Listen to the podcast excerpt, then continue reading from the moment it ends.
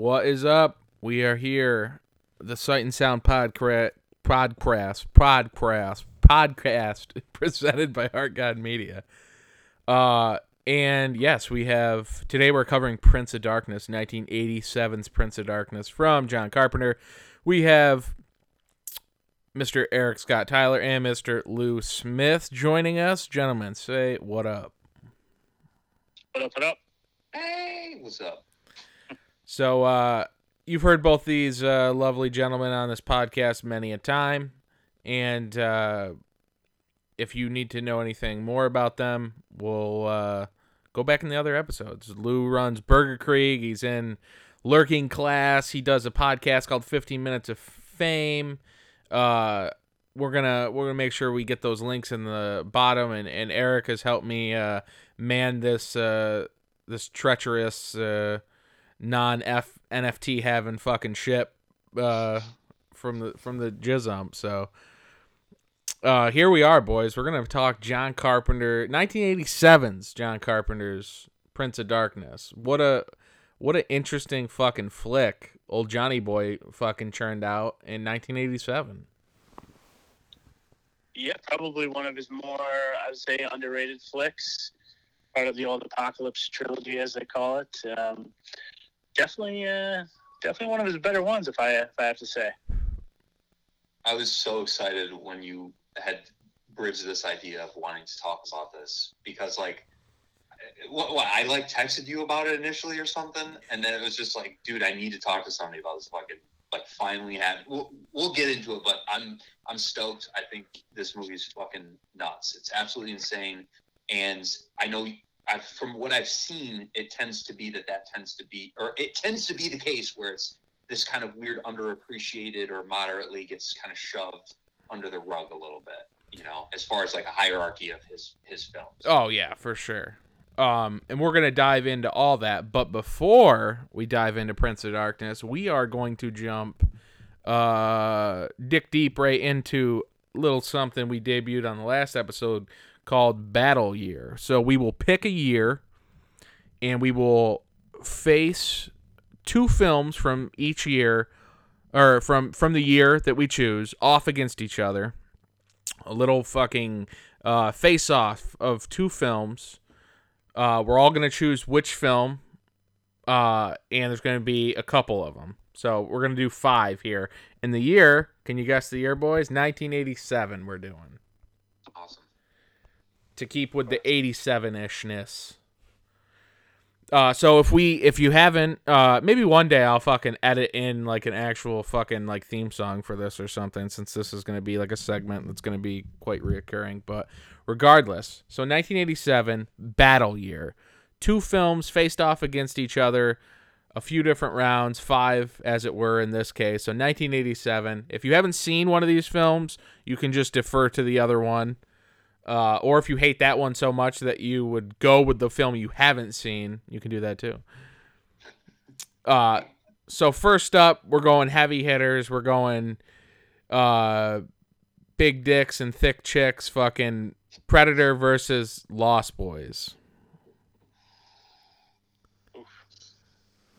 I do I mean, I, you know that every one of these is probably to be super hard, but. Uh, Eric, are you I'm- swimming in Greek yogurt right now? Your phone's warbly. No, am I swimming in Greek yogurt? That's an interesting thing to ask, but no, I'm not. I'm just uh, sitting here on my couch. Predator It's or Lost Boys? I'm going to defer to Lou. I'm in the yogurt. you're, you're- you're hanging out at the Chobani factory in fucking Southern Tier of in New York. Um, personally, I'm gonna go with I'm gonna go with Predator. Ooh, I know. Hot take. I know. I know. I know. I know. And there's a reason. There's a reason for that. There's a reason for that. And in a nutshell, as I think I mentioned before previously, Predator is one of those movies. Uh, Jesse, you know my dad. Uh, blue collar. I mean, the bluest of the collars. It's not even. It's probably even shifting colors now. But super blue collar guy. uh, alcoholic does have no attention span for anything beyond five minutes or The Animal Planet, right? So he was he. This was one of the few movies he actually would sit down, aside from like the the Steven Seagal filmography um, and Striptease, maybe. Like this is the one movie that he would actually sit down and watch with me. Like I remember going to Video King, renting it, and it was a huge deal. Two VHS tapes. You telling me right now, fucking a blue collar construction worker is able to sit down and uh, and do that? It's like insane to me. So. That, that's why. So, sorry to go off on like a tirade. there. No, That's we why. need we got we got to get uh, explanations for sure. So that's good. Eric, heavy hitting Predator or Lost Boys. Uh, obviously both amazing films. I'm probably gonna have to go with the Lost Boys, though. I think uh, if we get down to the grand scheme of it and, and how I feel about the films, uh, yeah, I just think I connected a lot more with the Lost Boys. I really just love everything about it. Um, definitely a film that me and my brother used to watch together all the time. Um, not that we didn't watch Predator a lot, but uh, yeah, I'm gonna go with the Lost Boys. Obviously, you guys know I'm going with the Lost Boys, but uh, I mean that takes nothing away from Predator. Obviously, uh, landmark film, amazing on multiple levels, and uh, built for every blue collar man, as we can say. Uh, so number two, we got a little sequel action going on. Uh, Nightmare on Elm Street three, Dream Warriors versus Evil Dead two. I, I I already know mine. So it's how do you, how do you want to roll with this? I'll go. I'll say Dream Warriors by a landslide, like not even close. Yeah, I'm gonna I'm gonna have to go with the Dream Warriors as well. I think uh, I mean not that I dislike Evil Dead. I know that I think Jesse, you're not maybe the biggest fan of it, but uh, Dream Warriors, maybe one of the best best uh, sequels ever, or or parts of a franchise ever. So For sure. Lou, what you got?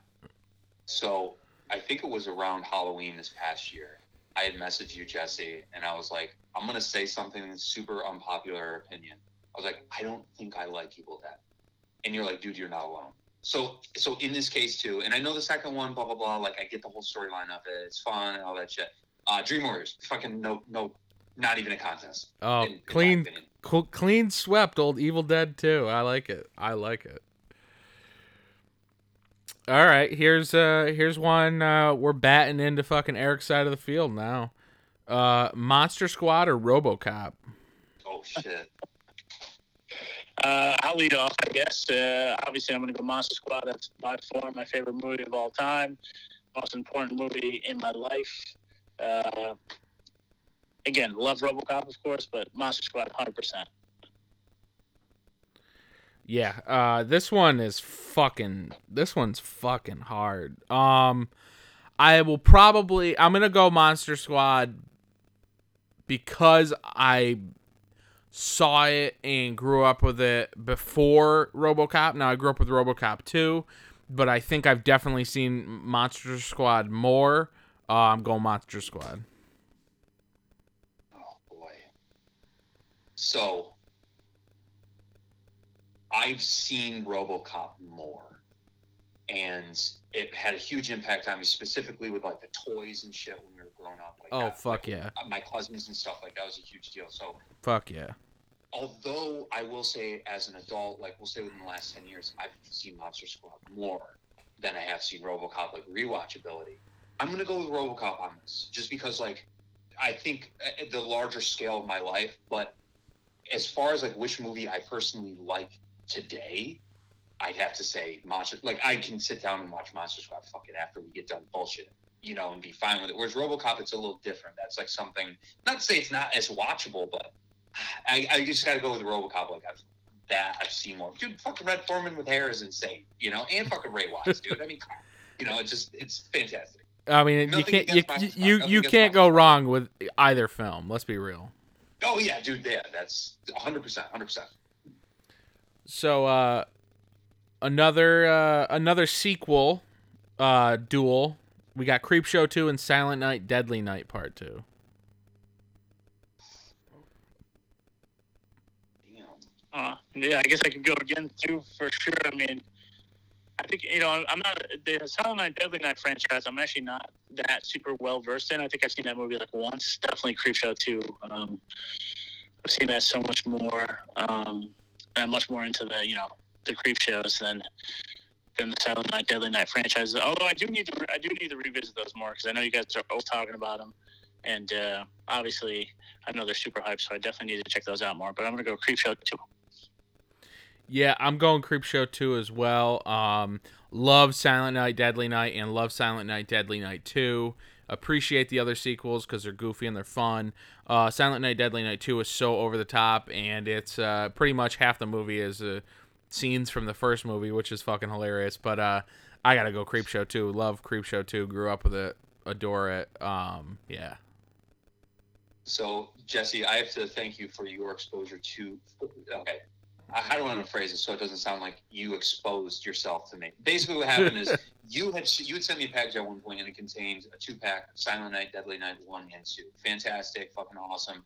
But in this case, uh, regardless of like the discrepancies between the first creep show and the second one, I think that there's shit to love in both of them, and I still got to stick with fucking creep show too. I mean, it's it's just fun. I mean, plus you got the fucking wrath. I mean, come on, like I mean- you know, I, I love Stephen King. Is we all love Stephen King, so it's like it just that that speaks to me more so than than Silent Night, Deadly Night too. yeah, one one hundred percent. Uh, Uh, we're all in agreement on that then. And uh, the last one here: Full Metal Jacket versus Lethal Weapon. Wow, wow. Yeah, that's a really interesting one. That is really interesting. I mean, this one is really fucking hard for me. Um, now I grew up with both these films. Uh, again, these are blue collar movies. I, I feel like the uh, I feel like if you have a a Bentley and you live in like a a million dollar mansion, I have a feeling you're not going to get a pizza and you're coming home and you're wa- like, ah, let's watch fucking Time Cop and Full Metal Jacket tonight. Like I feel like it's just not happening. Uh, you're you're not based in the, the reality that the blue collar man is. Now the blue collar man, he is going to Dominic's and getting a fucking a, a large pepper and fucking stop by fucking cozy corner, get yourself a fucking a dooski and watching Full Metal Jacket on a Friday night after you just worked your construction job. It's just not happening. But I, you know, it's so hard. I grew up with both these films. I'm going. Uh, I probably, which is kind of fucked up to say because it's a way more fucked up film, but I think I saw Full Metal Jacket before I saw Lethal Weapon. I probably didn't see Lethal Weapon until like I don't know, I was probably almost 10 maybe, but Full Metal Jacket, I remember watching that like I remember the when they're like getting uh like picked off out outside the building from the sniper and I remember that when they go in the in the building like it was one of my one of probably my first 10 film memories ever and I just remember like the the like crazy like I don't know if you guys remember it but the like uh whatever like Vietnamese instrument that like is playing in the background it's like uh It's unsettling, dude. yeah, it's super unsettling, and that creeped me out so bad as a kid. And of course, as a kid, you gravitate to like shit that you think's fucking funny. So obviously, holy shit, a jelly donut! Like, I thought that was funny when I was five, and it's still just as hilarious now. Um, and uh, and of course, I I'm almost positive. I think I was in second grade, and I got in trouble for uh uh, this is my rifle and this is for fun. And you grab your crotch. Uh, you know, I definitely got in trouble in second grade for doing that. You owe me for one jelly donut. Go up and eat up, fatty. You paid for it. So, so I, I am also I'm also gonna to, to I'm, I'm going to go with Full Metal Jacket as well because I think it's seeing as a kid I was always drawn to like war movies and shit like that. That was one war in action as a as a kid like on my mom's side. That was always something that they were kind of cool with. Like I could get away with watching more explicit, like watching Hamburger Hill as a kid. It's like Right, right. allowing a kid to watch that. They didn't know. It was just like, oh, it's a it's a war movie. I was cool to you know, I was okay to watch that. And Kubrick's Full Metal Jacket was also in that like, oh, it's it's okay. Looking back on it, it's like that is an extremely fucked up movie, but it in, in Lethal Weapon's fan fan fucking tastic. But I think in terms of like movies that impacted me like in a bigger way, like Full Metal Jacket still creeps me the fuck out. Like I think that sequence when he actually walks up in and finds the sniper and she's like, shoot me or whatever, like the Yeah. weird panning between the faces and shit, it's just so, so, so fucking bizarre. Plus all the weird sex jokes between the soldiers is always hilarious. Um no no Tuboku or whatever the fuck. Oh, that, that whole dude hilarious. Fucking awesome. Now what we got here is an Alabama black snake. but it ain't no too goddamn Boku or whatever. Uh, I mean, the cast of characters that were in that. Obviously, we get Matthew Modine is just like perfect in that role as jo- Joker. Um, you know, eh, R. Lee Ermey uh, as the drill sergeant. It's just fucking man. They, what a what a cast, and even get getting uh just. I mean, it was just perfect, and it just it was such a sign of like the times in the 80s the way it was like but at the same time obviously it's a movie that takes place in the 60s um it just nailed that like 60s viet it like movies like that gave me true insight and and everybody i remember talking to like uh my dad and and and he had a friend who was in vietnam and he said the most like accurate depiction of like that craziness and the time for Vietnam was definitely Platoon and Full Metal Jacket are the most realistic Vietnam movies made on Vietnam. I I think th- so. The one the one thing that I still quote constantly, and it sometimes it, most of the time it gets lost on people. I have to do it around like you know Nick or Jeff or someone. But it's like one of my favorite lines is, "Was that supposed to be some kind of sick joke? Why don't you come into the winning team for the big group hug or whatever?" Like when they're standing like over the mass grave. and, Yeah. like, the general sees the peace sign. He's like. You know, you have the you have a you have a peace symbol next to a you know next to something that says like whatever like Born to Kill. fuck- Born to kill. Born to kill. What's that supposed to be? Some kind of sick joke? Like, dude, fucking awesome. Just weird, weird characters. Great, great cast. Fucking fantastic dialogue. Anyway, I'm rambling. Eric, what you got? What you got? Yeah, for sure. I mean, yeah, too. I just want to give props to Jesse here for having the most random two movies against each other. I find that pretty hilarious, kind of. But uh, yeah, I mean, Full Metal Jacket definitely the more monumental film. Uh, acting, like you guys are saying, is just like superior in that movie, and seeing it, you know, around the time I did, like such a, like you said, like an eye-opening um, shot into uh, Vietnam War and stuff like that. Uh, obviously, I love Lethal Weapon, fun movie. Probably seen Lethal Weapon way more times, but uh, I'm gonna go with Full Metal as well. Um, probably, you know, one of the greatest films ever made, probably. So, um, Yeah, yeah, that takes nothing away from Lethal Weapon because Lethal Weapon's rewatchability is insane. Mhm. yeah, and just everything that Lethal Weapon spawned to. I mean, the, the sequels are all hilarious as well. So, Oh yeah, definitely. So that'll wrap up Battle Year here. That was uh that was interesting. It's always interesting to see what we're all gonna pick when we when we pit uh these films up against each other. I'd say I don't know. I think uh I think the Full Metal Jacket and Lethal Weapon one might have been one of the harder ones for sure. Yeah, yeah. I I agree because like one of them, I think both those movies are important for different reasons. And every one of the movies that you mentioned were important for different reasons, but that like was the most drastic of differences. Where it's like, like you said, Lethal Weapon for sure has the most rewatchability. It's it's fun as fuck.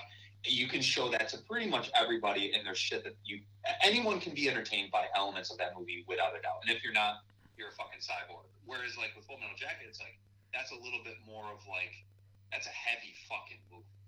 You know, like Oh, for sure. like like you said, like you said, it's like my dad's not going to sit down and watch. He might watch the beginning. He watch the whole training montage and like what you know, basically like that whole sequence. But when they go to Vietnam and when it gets a little bit more serious, like I think that's when attention span starts to wane. So yeah, just crazy, crazy spread between those movies. Well done, well done. Well, all right, boys, we're to dive into John Carpenter's Prince of Darkness. And I know we had just talked about it before we did Battle Year as well.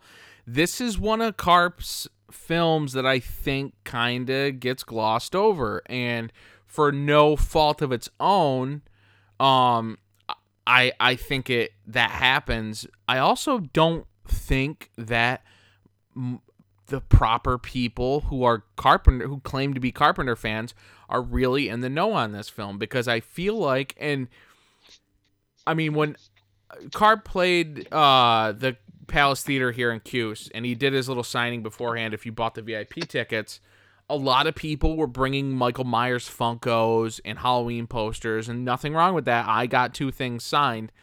I had gotten Halloween poster signed because it just felt sacrilegious to not have him sign a something Halloween. Granted, if I knew that he was giving everybody that got the VIP uh, uh, a 12 by 18 signed Halloween poster, I wouldn't have brought a fucking Halloween poster to get signed. But I did get uh, from the Palace Theater when it they they uh, screen these films, they screened a double feature of Prince of Darkness and They Live, and it was a mashup poster done by a local artist, and I think her name's Colleen McCarthy, and uh, it has Alice Cooper on it and has the the the alien with the obey thing on it as well.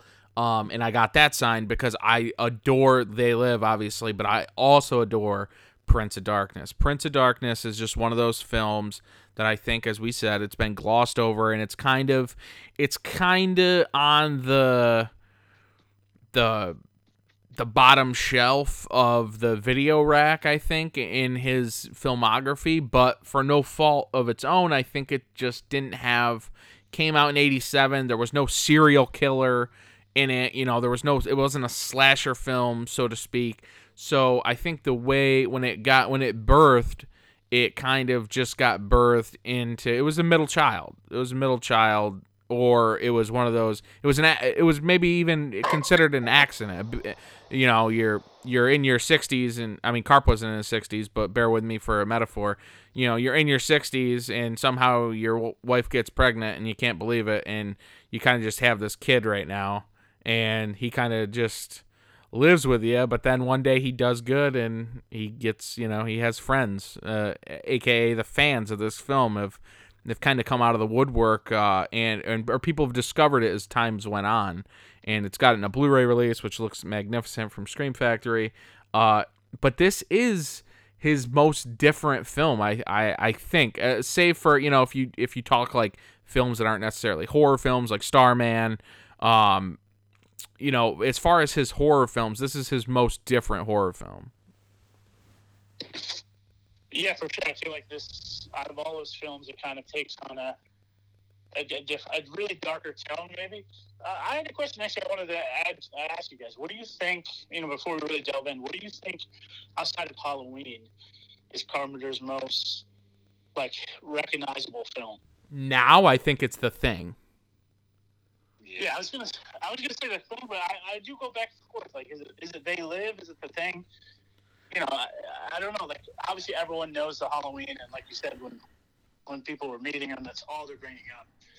I just want to know what like his other historic movie would be for for, I guess maybe the casual fan. I think from like 2004, five, six ish until probably the last honestly, five or six years, I think it was They Live.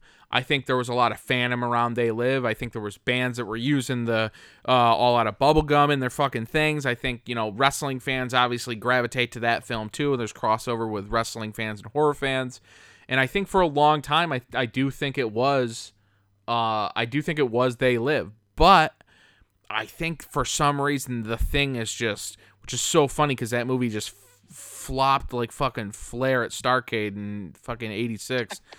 fucking just, it did not, it flopped so bad, but the fandom for that film has just come like with aggression out of the gates in the horror community specifically.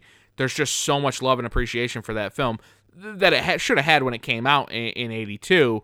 Uh, but I think it gets that now. And I think that, I mean, when you talk about Carp's like masterpiece, I think that might be it. Yeah, you know, and, and I gotta agree with what you're saying too about like that time period you were talking about where the thing or where uh, they live like essentially dominated. dude, there's the fucking there's a, like what that line of clothing, Obey. It's literally like Exactly. fucking whatever. Like, and then it's like, oh, what is that? Oh, it's based off of a movie. Oh, what's the movie? It's They Live. It's with John Carpenter. You know, blah blah blah. I almost want to say, I don't know. I feel like even with some casual people, like casual Carpenter fans, though, I feel like a, a second runner up, weirdly enough, might almost be like obviously the thing is there, but like Big Trouble in Little China. If we're not talking Halloween, like for some reason that is like a movie that like that was another one I saw a little later on because like I was of course like you know seeing shit like They Live as a, as a kid and like even even Halloween and then Escape from New York. It's like see Escape from New York as a kid. It's like that's fucking awesome. That's the best fucking movie I've ever seen. I love this. I love everything about it. The, the concept, what what the movie's about. But it's like for some reason, casual fans, like people who aren't like I'm into horror movies or I'm into this. That's more of like a kung fu sci-fi supernatural. Like I, I guess it's more of a kung fu movie, I suppose. But like, it's definitely I don't know. For some reason, that's another one that sticks out where it rises closer to the top um, with casual fans. But I don't know. I, I I think you might be right. I think the thing now is like that's it. People, everybody's talking about that shit. Fucking. And they're talking. everyone. They came out this week and are talking about actually remaking, you know, John Carpenter's version of the thing. So remaking, you know, rebooting that, you know, with those characters and and that whole thing. Talking about rebooting it. I mean, if that mo- if 1982 they said this movie's gonna have such fandom and it's gonna be so beloved by the the genre that it's based in that you know 40 years later there's going to be talks of rebooting it. John carpenter probably would have told you you're nuts because it just flopped so bad. But but eh, that's what's so funny about carp's career too.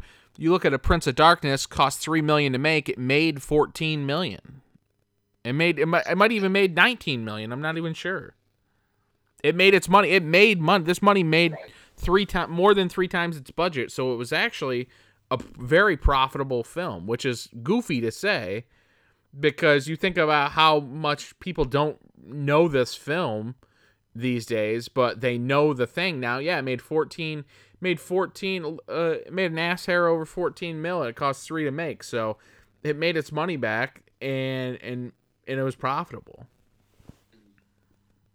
Yeah, I think it is kind of like what like a lot of people see it as a flop, but yeah, I mean, like you said, it was it was made profit, so that, I think that speaks volumes.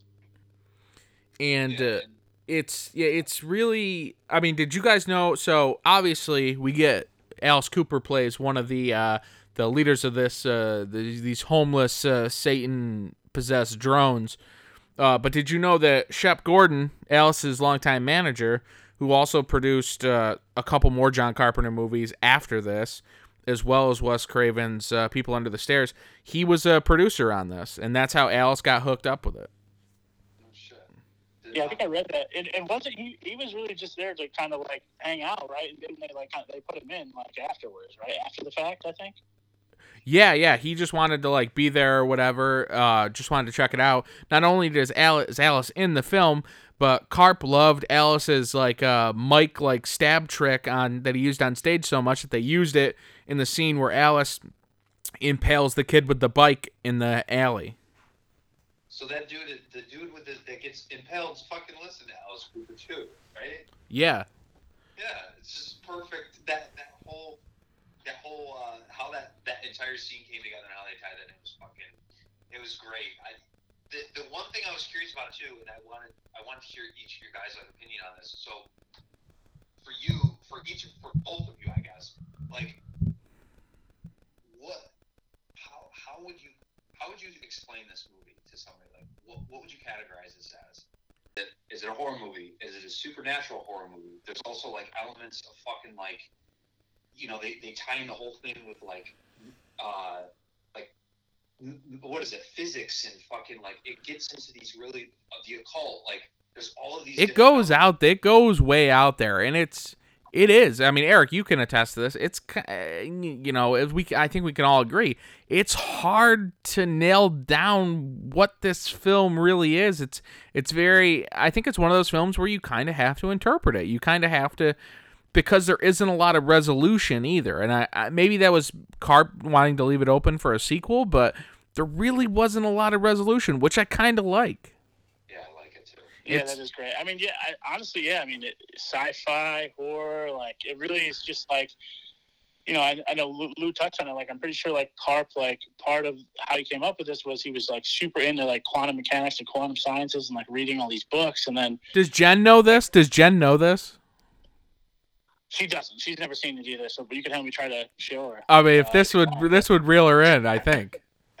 Uh, and then I also read a story that like Deborah Hill like had some dream about like a figure outside of a church, and and he kind of combined like all of that stuff to make the story.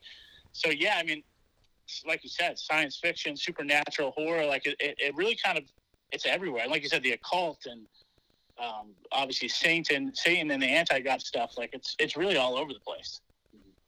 And And it, it, even maybe what time tra- not time travel, but like the idea of understanding that you will be uh, at a certain point in the future, so therefore you're trying to communicate with elements of the past in order to. Sh- you, do you know what I'm? It's kind of a weird thing to, to go out on and to start like theorizing about, right? Like we're we're sending this transmission from the future, like shit like that. It's like. Uh, I was like, I'm again. I'm still thinking. I'm still interpreting it. I'm still like digesting it. Like it's just it's one of those things that it's the beauty of filmography, and I think he nails it on the fucking head. I was kind of, however, I was expecting that like we were gonna get a fucking sequel. Like looking back on it, like after I, I finally fucking finished watching it. Just as a quick aside, because I had already said this to Jesse, I got this the first time I saw this movie. I didn't finish it, and I got it when my fucking Netflix first started, like back in fucking like 2007, right? 2006, 2007, where they're doing the mail away DVDs. I got this in the mail, and for whatever reason, I don't know what the fuck it was. I just didn't end up finishing. I was a fucking dumb stoner at the time, whatever. I'm in college. It just whatever. Didn't end up finishing it. But like fucking finally, like going out, buying it, sitting down, rewatching it, watching it again. It's like holy fucking shit. So this movie just completely blew me away from when I first seen it. Like it made way more of an impact, and I think that's part of the reason why it stuck with me now as a fucking like a quote unquote adult, right? It's like I'm still wrapping my head around what this shit means and how much is jam packed in this movie. that's it's it is too. It's it's like a light Donnie Darko. Like there's so many different elements of it that they incorporate. You got fucking the great, the wonderful, the fucking legendary Victor Wong playing uh, Professor Howard uh, Birack. Uh, also, he kills every role that dude I've ever seen that dude in. He commands the screen. He was the fucking grandpa in, in Three Ninjas. He was in Big Trouble in Little China. He was Walter Chang, who owned uh, the convenience store in Tremors. Tremors, yeah. And I just he has like this uh the, this inflection in his voice that I'm like infatuated with. Like every particle has an anti-particle. Like I just fucking like love it. The fucking dude just kills it. Can we can we talk about his facial hair as well? Because every time I see him on screen, it like trips me out. Like it's it's the most patchy, full like facial hair I've ever seen on screen. It's insane. Like there's like one long ass hair in Prince of Darkness. You know you know how like you know how Joe Dirt says his hair grows in like just like that, white trashy. His Victor Wong's ha- facial hair grew in like super like Fu Man like it grew into a perfect like Fu Manchu but not really because there was like pat it was like a patchy Fu Manchu. He's like a white trash version of a Fu Manchu. oh shit. Anyway, I digress. Sorry to go and talk about fucking. But of course we get DP, we get Donald Pleasence Mhm. as the goddamn priest. So let me actually make. Do you guys know the answer? How did the how did John Carpenter and Donald Pleasence? I think DP was a he was like a, a classically trained actor that Carp had seen in something and wanted to and cast him in Halloween, right, Eric? I think so, yeah. Like he saw him somewhere, but I don't really know. I mean, I don't want to sound stupid. I don't know exactly how the relationship started. Well, it's like I, that. That kind of sounds. That's an interesting thing. That's what I was kind of wondering if it was like, here's the heavy actor, here's like the, the trained guy, I'm gonna have them. I'm gonna have him kind of counterbalance some of the less trained. You, you know what I'm saying? Like it's a balance and counterbalance thing. Like I was just wondering if, if like how those two paths their those their paths cross because clearly even in Halloween it's like he was definitely the seasoned guy. Like he had chops. Oh yeah, I mean, I'm I honestly I I I almost feel stupid that I haven't looked into it, but I really have no idea like how Donald Pleasence got onto Carp's uh, radar. It had to have been from one of them early '70s films he was in. Uh, uh, what I don't know. Uh, I don't know if I've ever heard in an interview John Carpenter talk about like how he found or cast Donald Pleasence, and maybe I just haven't paid enough attention to all the extra features on Halloween that I've watched over the years.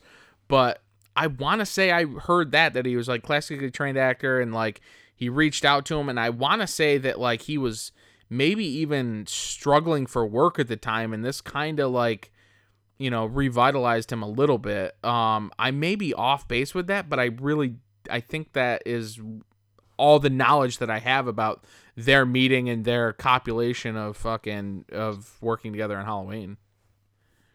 It's just for for an actor that he went back to to the well quite a bit with Donald Pleasence. It's very interesting. I, I was just I was thinking about that. I was like, fuck. I was like, he actually has been in a fucking.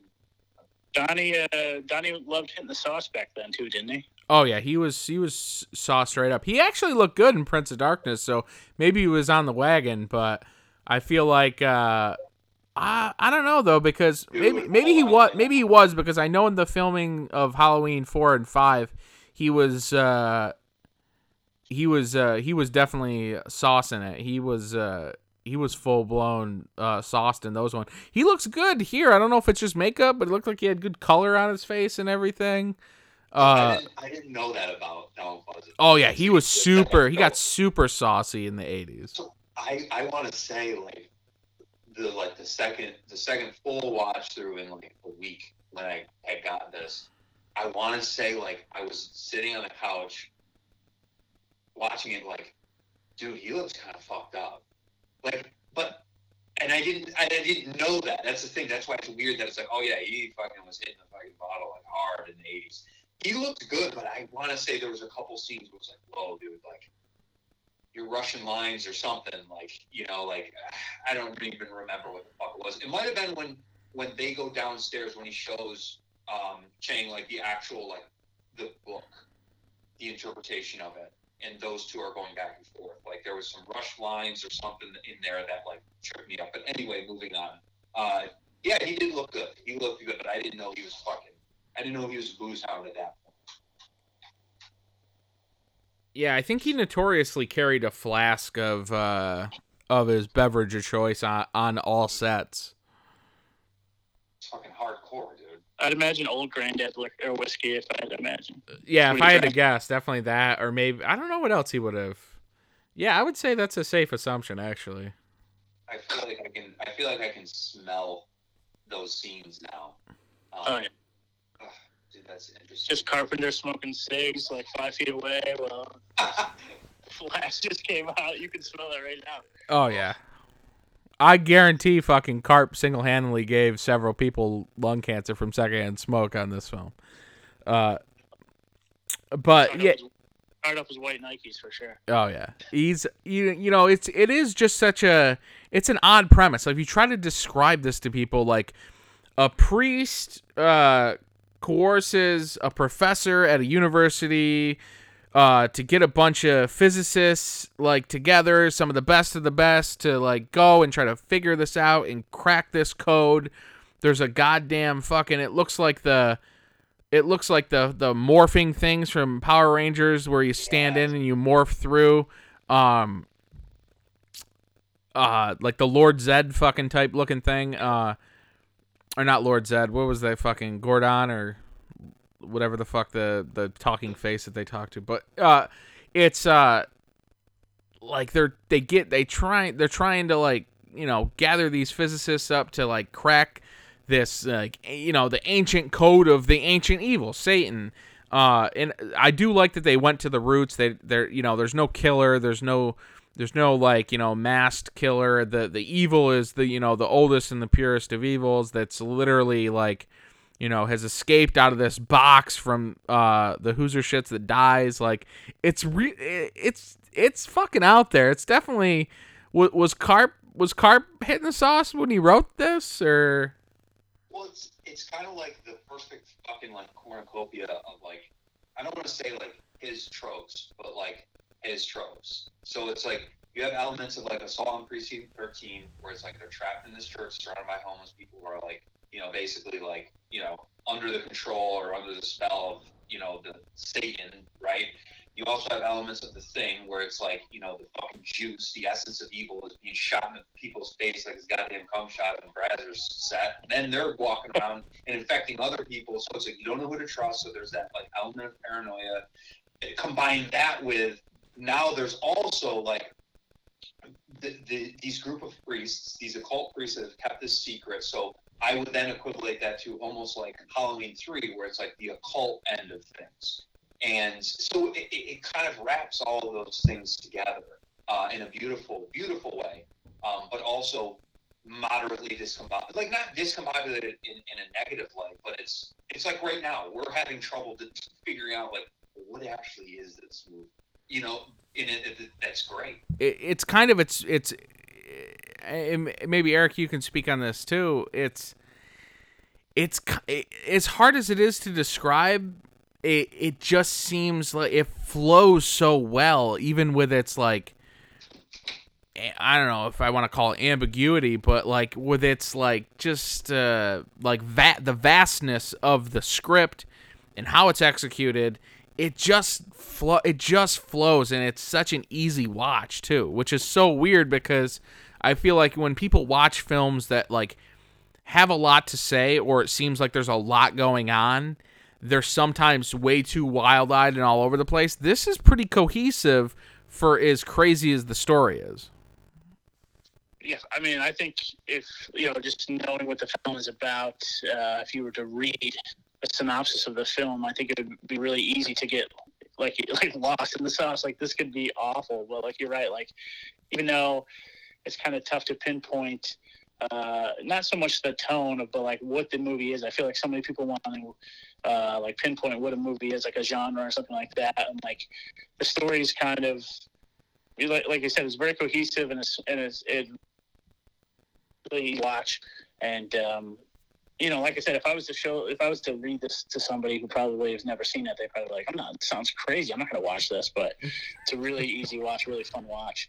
Um, I have a question. Like, do you think there's some sort of like underlying tone of like, you know how usually people say like science and religion like don't mix. Like, if you're really religious, like, you don't believe a lot of the sciences, science stuff of like the science side of things. But if you're like heavy into science, maybe you don't believe a lot of like the religious side. But in this scenario, like, you know, the scientist and the priest are like teaming up to like fight this evil or to figure out what this evil is. Like, you think there's some sort of like underlying tones there, of like it's really trying to say something bigger? Of like, honestly, I, mean, I, I never made that correlation ever. Well, that's what I mean. Like, I was, you know, me and my wife. My wife is a scientist, and you know, I will admit she is. Uh, she's religious as well. I'm not. I'm not religious at all, but I always make the well, I call it a joke, but I would say, you know, science and religion they just don't mix. And she gets kind of heated about that, but it's kind of true. And like I said, you got the scientists, team, you know, the priest going to the scientists to team up and uh, and to like I said, fight this evil or figure out what's going on with this evil. And I don't know, maybe maybe he was trying to speak something, speak to something bigger, or maybe I'm just crazy. But uh, definitely, you know, thought provoking question. I think. This sounds like it'd be Jen's favorite movie of all time. well, who knows? She, she watched the. I showed her the thing a couple weeks ago. You remember? And she said, uh, "I hated the ending. I give it a D plus." So who knows? Really? It's, she's, it's a tough one. It, it it is uh, maybe it is uh, maybe it was uh, Carp and I don't even know who fucking co-wrote it with him. Did uh, I think it was just I mean, he's. I think he's the only one listed under. He had like an alias for this one too, right? So. Oh yeah, maybe it was. uh What was it called? I can't remember what his alias was. Uh, was, um, Mark. I remember it was like yeah, Quatermass or something. Like the Mm, yeah, was it. Martin Quar- Quatermass or something? It was Yeah. weird, but Jesus Christ, he sounds like a fucking pirate. I think it's also, like pay- paying homage to like an old British like TV writer or something. Like it's a combination of like the actor, the guy's real name and like some character he wrote or he played. I don't know, something like that.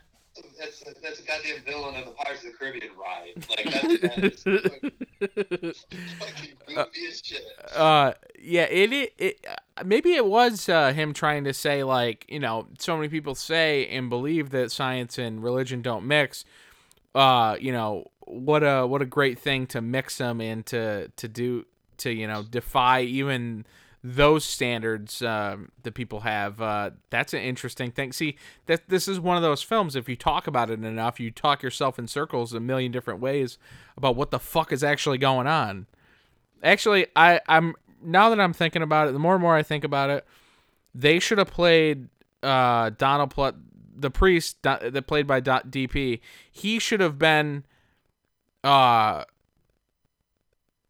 he should have been the scientist and and uh and Victor Wong should have been the should have been like a really alcoholic priest. I feel like that would have been fucking great. He would have nailed that role. That's for sure. I, I, I think you're onto something, Eric. Like in particular with that like observation about that because it's it's obviously something for fucking forever. You know that's been debated. Logic and reason and science, because those obviously all go hand in hand, right? Versus you know faith-based items. You know things that you can't recreate in a lab, and you're you're always going to end up hitting a fucking corner or hitting a wall with trying to talk to somebody about faith related items because it's like the absence of evidence. Like I believe it without having physical evidence. I, I'm, I'm willing to forego that. So with something like this, to see those like to see those two forces kind of team up, I it's almost as interesting to see like scientists cope with the fact that it's like this. What the what is this? You you mean to tell me that something's you know physically manifesting out of nothing? Like that whole thing when it's like, what the fuck is this? It's almost like for people watching it that are like I myself, I'm also I'm not religious, you know. It's like I have beliefs about the nature of reality and the universe and shit, but it's not grounded in like, you know, Catholicism by any stretch of the imagination. So it's like, you know, to have those people, you know, scientist based people and people who are logic and don't necessarily follow that track, like watching like, oh fuck, this is happening and then have people who are religious watch the same movie. It's like I- I would just I'd love to sit down with somebody who is like religious and try and watch this movie with them and see what their hot takes are. Um, because that's a pretty interesting like sub underlying subplot, you know. In order to save humanity and rea- in this plane of existence, like both, you know, religious religious zealots and scientists need to team up to fucking take down the ultimate old evil, right? Old gods and shit. If only that would happen in real life now. I know, right? I So- feel like we all just need to fight some sort of anti-god that's made up of some green shit. Maybe maybe they need to screen this across every city in America, and maybe there'd be some kind of uh, healing that would true healing that would happen throughout this country, not just this fake healing that we all talk about on social media.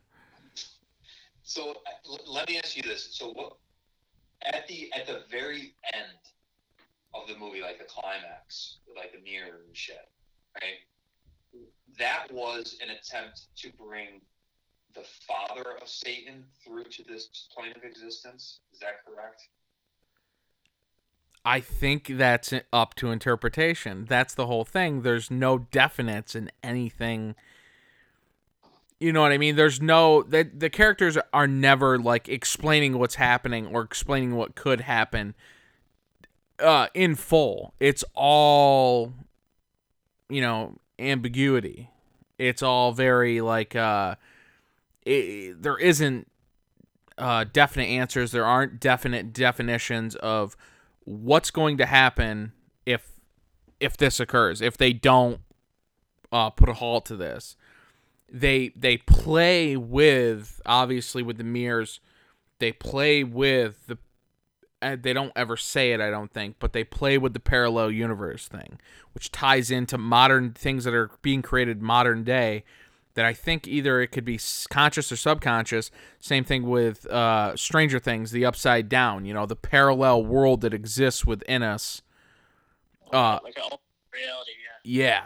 Yeah, and it's you know it, it's right there, and it's but you need to find the the the space, the um, what do you want to call it, the the conduit or the a conductor or whatever to to make that transition they never really they just touch upon it a little. And i feel like you know a sequel would have dived in and gave more answers but i kind of like that there are no answers because it leaves it up to your imagination to kind of just play with it as you will. Yeah i think sometimes like you just said less is more and like not everything has to be explained. I know some people really fault films for that um not explaining it but I think it's perfect in this. And like I said, it leaves it leaves it up to your imagination and listen to us listen to us talking now. I mean, the theories that we're coming up with and, and like what is what, um, the alternate realities, good and evil. I mean, yeah, just left up to interpretation. I think. Well, it's it's, it's kind of like that that quote, and I know that I've, I, I know that I've mentioned this before, like on, on another episode, but it's like that great fucking quote that like Tarantino had when he was sitting down with Rodriguez and they were talking about Stephen King. And he said like Stephen King is the master of like basically painting this very elaborate like picture of of setting the stage for these characters and you become very invested in them because you know them so well. You know what they're wearing, you know what their fucking ass smells like. So it's like by the time that those characters start going through chaos and experiencing hell, you are invested. You are along for the ride. And I think that this movie mirrors kind of that in a sense where it's like you have people that are dealing with ancient evil that have no fucking idea. They do not know what's happening. In the audience, we are vicariously, essentially in that same seat. We're also we don't, I don't know what the fuck is going on. So it's it's a cool way that that translated in the movie and leaving it so open ended because you're right, less is more, and this this is perfect fucking testament to that. Literally the point you just said. Like it's, I agree, I agree. It's fucking awesome.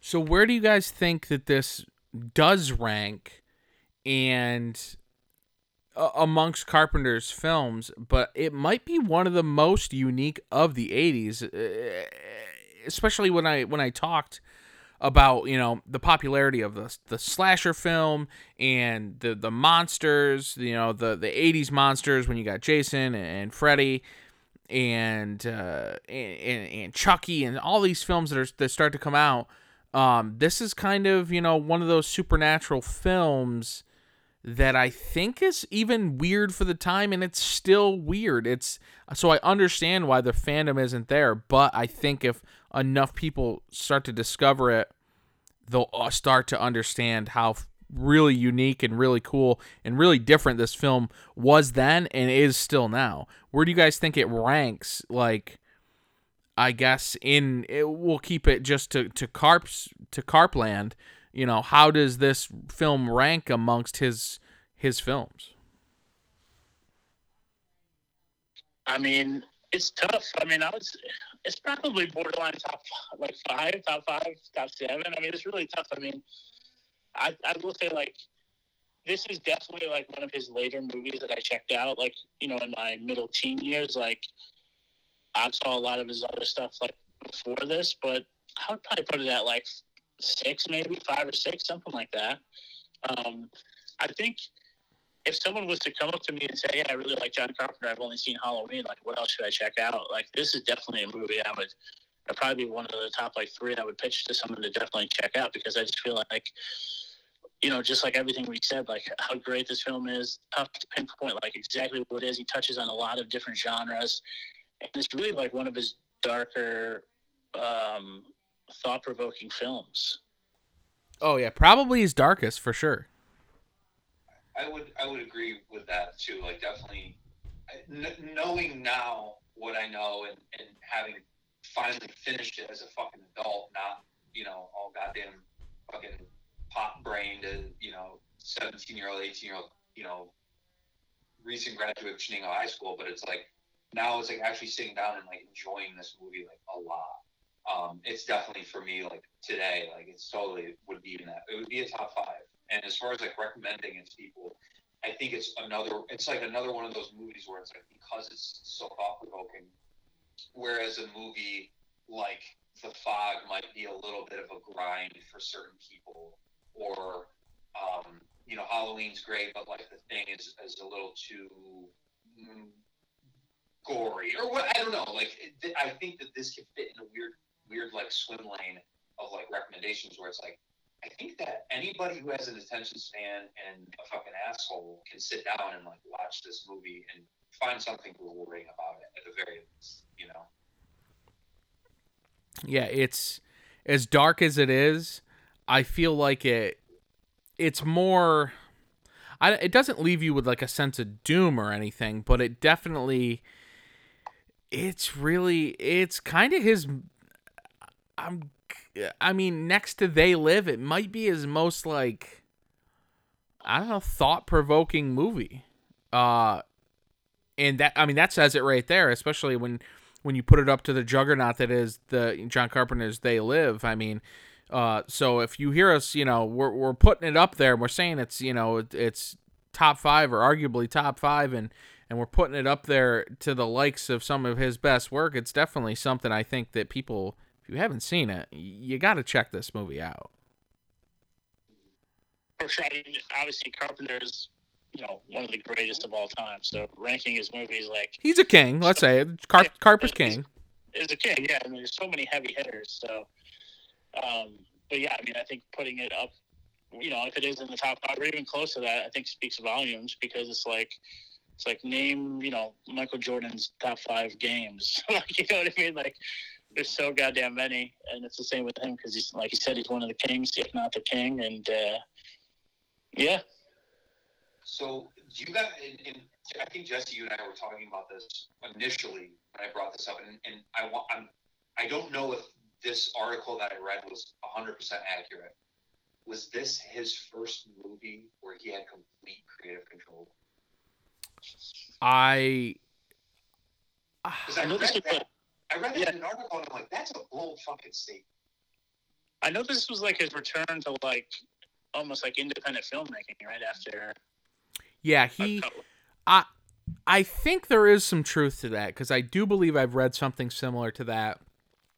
And giving the uh the wildness of this film, I think that's pretty accurate. If you if if that was what was read, and I think I've read something similar I think there was definitely like some looser restrictions because he was so bogged down with uh you, you know uh answering the studio's uh requests um so I, I think that's even even if that wasn't said I, I think there probably if you think about it there's it, it is a little evident that the the reins were loosened on him as far as his filmmaking for this film for sure what a fucking statement that is too if if yeah. that is if that is accurate like that's it's like, so this is your, you know, this is your product of, of what you can do with that, with that brain and those fully unleashed. Producing, yes. Yeah. I'm pretty sure. I'm pretty sure if you like read into it, yeah, like I think it had a, it had a little bit to do with a bunch of stuff. Like I think because of Big Trouble in Little China, like kind of flopping, and like I think Carpenter was also getting pissed at like the big studio stuff that that this was like kind of a return to like the guerrilla style of filmmaking. I'm pretty sure, but uh, yeah, as for complete control, I'm not really sure. But I know that this um, was like his return to independent filmmaking. Very cool. Full fuck yeah! I mean, if you haven't seen this film, obviously you heard us talk enough about it where your interest should, should be at least piqued if you're a fan of John Carpenter any of his films at all. It's definitely something you need to check out. Prince of Darkness, 1987 great film. If not alone for the Alice Cooper cameo, uh, you know, it was, uh, and also Shep Gordon is a, a, very unique and awesome individual. If you guys haven't seen it, there's a documentary on him called uh, Supermensch, uh, and it, it was uh, pretty much all about his uh, him coming into the entertainment industry and his long standing uh, being the long standing manager and lone manager, I believe, of uh, Alice Cooper for his entire career. So if you guys haven't seen Supermensch, definitely check that out. Um, but yeah, I mean, Prince of Darkness, what a what a fucking film! And if you haven't seen it, check it out. Obviously, the three of us uh, gets our stamp of approval and uh, high praise for the king, Mister Mister Johnny Carpenter, and uh, and yeah, uh, if you uh, want to like, subscribe, fucking follow us on Instagram and Twitter at Heart Guide Media. This is the Sight and Sound podcast. Uh, you can check out Lou at Burger Creek Productions and also at Lurking Class Band is the handle on Instagram, Lou. You are correct. You check out Eric Scott Tyler at Eric Scott Tyler on Instagram if you want to give him a follow. Uh, and uh, yeah, you can follow us at, at Heart God Media. And uh, yeah, we're gonna be doing some more stuff. Obviously, we implemented a new segment. Um, uh, you know, battle year. Uh, we're gonna start doing some more reviews. I think uh, we're gonna get a review from Mr. BT here soon. We're gonna get one from uh, Mr. Eric Scott Tyler here. Maybe even Chongo. Maybe throw fucking Chongo. Maybe we'll get a god.